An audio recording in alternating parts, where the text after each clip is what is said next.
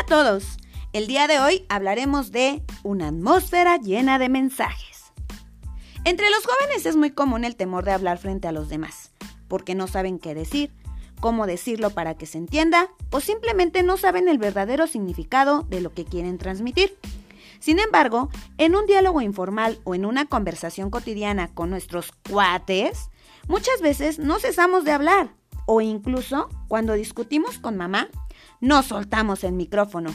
Es decir, no permitimos que otros hablen por temor a que nos ganen.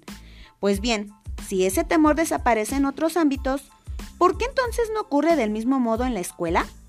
¿Frente al maestro o ante nuestros compañeros y compañeras? Debemos convencernos de que al participar exponiendo nuestros puntos de vista, estamos solicitando que se nos considere como sujetos e integrantes del grupo en que vivimos. Este podcast tiene la finalidad de reflexionar sobre la importancia de la comunicación como forma de expresión. La comunicación sobre un tema es una actividad cotidiana entre los seres humanos. En la familia, en la escuela, en el trabajo. En todo lugar existe la posibilidad de entablar un diálogo. De ahí que la lengua hablada sea uno de los instrumentos más eficaces de comunicación.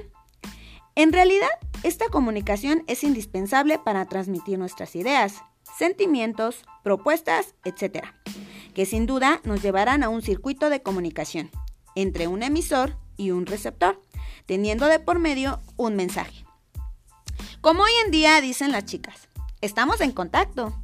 En la comunicación se usan diferentes códigos, donde el emisor y el receptor se entienden a la perfección. Pero todo este proceso es difícil cuando no hay relación entre la persona que emite el mensaje y quien lo recibe, ya que obviamente no podemos llegar a casa y hablarle a nuestros padres de la misma manera que a nuestros amigos, por ejemplo. Ya me imagino llegar y decirle a mi mamá, ¿qué onda? ¿Qué pasó con las cosas que te pedí? En primera no son formas que en determinado momento ella pueda entender. En segunda, el mensaje no está muy claro que digamos. Y en tercera, es mi mamá, mi autoridad que merece el respeto. No es cualquier persona. Entonces, ¿qué tenemos que compartir para entendernos?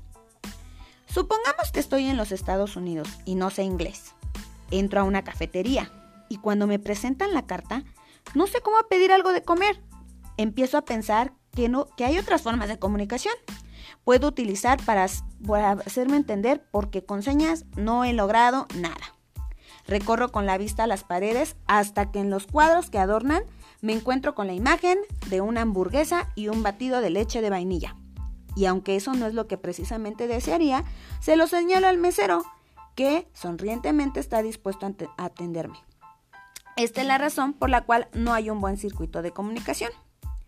Creo que en los procesos de comunicación los seres humanos jugamos un papel muy importante, porque por el hecho de tener la capacidad de hablar, de transmitir, de dar una respuesta a una pregunta, o inclusive generar nuevos códigos de comunicación entre nuestros padres, amigos y sociedad en general, nos ponemos en una posición, en una atmósfera de mensajes que nos llegan en todas partes en los medios de comunicación, por parte de los maestros en las escuelas, la familia y los amigos, y hasta en ocasiones creemos que nuestras mascotas nos quieren comunicar algo. Decimos que tenemos una excelente comunicación con los padres, pero con frecuencia no nos damos cuenta de que esa comunicación no es un mero intercambio de palabras, sino un acto de confianza y entendimiento, donde escuchar y hablar son dos tareas aparentemente sencillas, pero se encuentran entre las actividades humanas más complejas. Un buen diálogo se logra si escuchamos con atención e interés y si hablamos con claridad y franqueza. Para comunicarnos tenemos que estar dispuestos a exponer nuestras opiniones y también aceptar puntos de vista diferentes. También tenemos que estar conscientes de que toda la comunicación, además de la infinidad de palabras que existen, hay muchas otras formas de manifestar lo que sentimos. El tono de voz, gestos, ademanes, silencios y miradas. Es indispensable, cuidar nuestra manera de comunicarnos y tratar de que junto con las palabras se exprese el mensaje que queremos decir. Esta situación sucede en las escuelas, ya que debe crearse el hábito de saber hablar y escuchar. Debe existir respeto sobre lo que dice el maestro y lo que quiere expresar el alumno. Por ello te invito, sí a ti que estás escuchando este audio, a que siempre expreses tus ideas sin miedo y siempre respetando las de los demás para así crear una atmósfera llena de mensajes. que en este caso serían positivos. Cambio y fuera.